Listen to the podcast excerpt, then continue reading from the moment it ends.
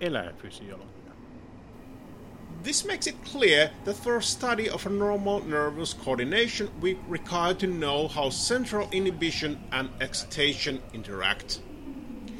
As said above, the centripetal impulse which evoke inhibition do not differ in nature from those which evoke excitation.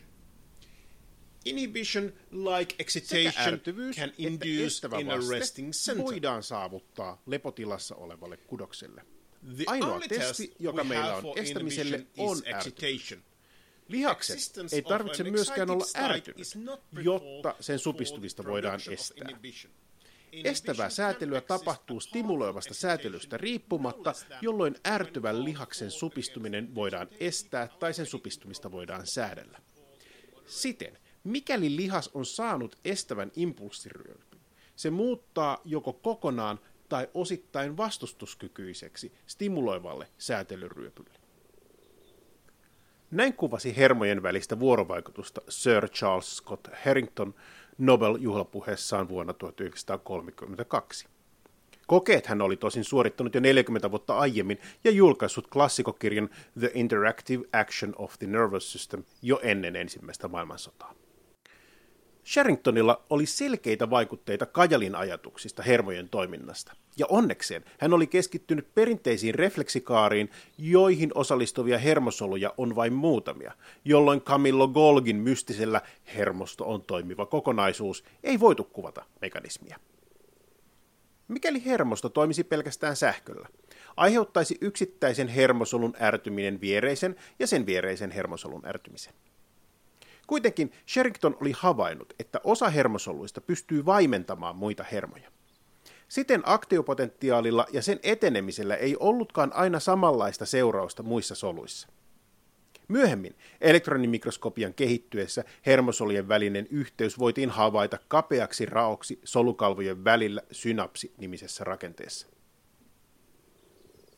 Kuvitellaan tilanne, jossa aktiopotentiaali saapuu aksonin päähän.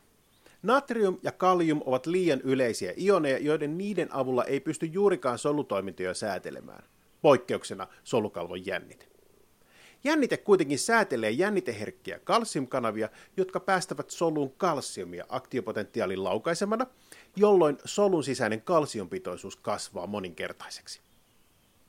Olemme luultavasti oppineet, että kalsium toimii yhtenä solujen yleisimmistä solutoimintojen säätelijöistä, jolloin monet proteiinit voivat tunnistaa kalsiumin määrän kasvun solussa ja muuttaa sen avulla toimintaansa. Osa näistä proteiineista sitoo hermovälitteaineen rakkulat lähelle synaptista kalvoa, jolloin niiden aktivoiminen laukaisee hermovälitteaineiden erityksen. Hermovälitteaine tarttuu synapsiraun toisella puolella reseptoriin ja saa aikaan jotain muutoksia sen toiminnassa. Usein ajattelemme näiden reseptorien olevan ionikanavia, jotka laukaisevat kohdesolussa aktiopotentiaaleja. Mutta on muistettava, että ionikanavia on kahdenlaisia. Niitä, jotka muuttavat solukalvon jännitteen positiivisemmaksi, eli depolarisoivat niitä. Ja niitä, jotka muuttavat jännitteen negatiivisemmaksi, eli hyperpolarisoivat. Osa reseptoreista päästää natriumin virtaamaan soluun, jolloin ne depolarisoivat paikallisesti solukalvoa. Sen sijaan reseptoreissa on myös kloridikanavia, jotka hyperpolarisoivat solukalvoa, ainakin yleensä. Hermosolujen kloridipitoisuus voi itse asiassa vaihdella, jolloin sama synapsi voi toimia yksilökehityksen eri vaiheissa sekä aktivoivana, eksitatorisena että estävänä, inhibitorisena. Synapseja säädellään kuitenkin jatkuvasti.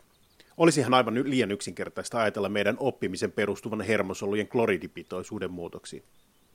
Monimutkaiseksi tämä tulee, kun huomaa, että hermovälitteaine voi tarttua useampaan reseptoriin, joista osa toimii ionikanavana ja osa säätelee solun sisällä erilaisten proteiinien aktiivisuutta. Näille reseptoreille on annettu vaikea nimi, metabotrooppinen, mikä johtuu siitä, että ne vaikuttavat solun biokemiallisiin reaktioihin, metaboliaan. Käytännössä ne vaikuttavat kohdesolussa G-proteiinien välityksellä esimerkiksi muuttamalla ionikanavaproteiinien sijaintia ja määrää. Usein vaikutukset havaitaan myös uusien proteiinien synteesinä, jolloin solu voi rakentaa uusia synapseja tai ylipäätään pysyä hengissä. Jotta neuronisoppa saadaan keitetyksi kokoon, on muistettava, että hermot voivat olla toisissaan kiinni myös sähköisillä yhteyksillä. Tiedetään synapseja, joissa synapsirako on erittäin pieni ja tarkemmin tarkasteltuna näissä havaitaan aukkoliitoksia.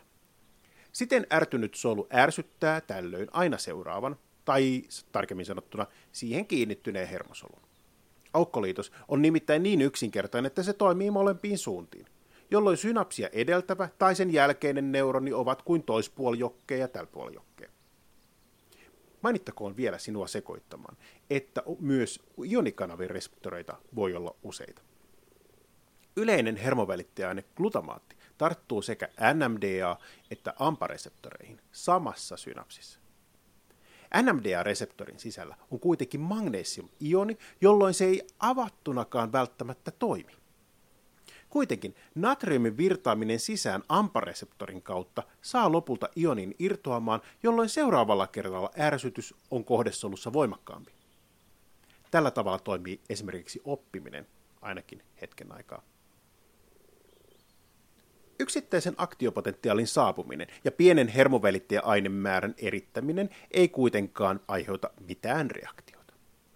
Hermovälittäjäaine kerätään takaisin tai hajotetaan nopeasti, jolloin se ennättää vaikuttaa vain kohdesolun pinnalla vähän. Seurauksena voi olla paikallinen kalvopotentiaalin muutos, joka voi olla joko depolarisoiva, EPSP, tai hyperpolarisoiva, IPSP. Mikäli aktiopotentiaaleja tulee useita peräkkäin, tapahtuu ajallinen summautuminen, jolloin kohdesolun solukalvo muuttuu enemmän, mikä voi laukaista sen solukeskuksessa aktiopotentiaalin syntymisen. Toinen vaihtoehto luonnollisesti on, että samaa solua ärsyttää useampi synapsi samanaikaisesti. Synapsit auttavat siis meitä ymmärtämään, kuinka hermosolut toimivat yhdessä. Mutta onko näillä hermoverkoilla jotain käytännön merkitystä? Aivothan on niin monimutkaiset, että tätä yksinkertaisenkin puujalkan vitsin kuvaaminen hermojen toiminnalla on mielikuvitukselle aivan mahdotonta. One Sunday afternoon, she showed up as I was working in the lab and simply exploded on me.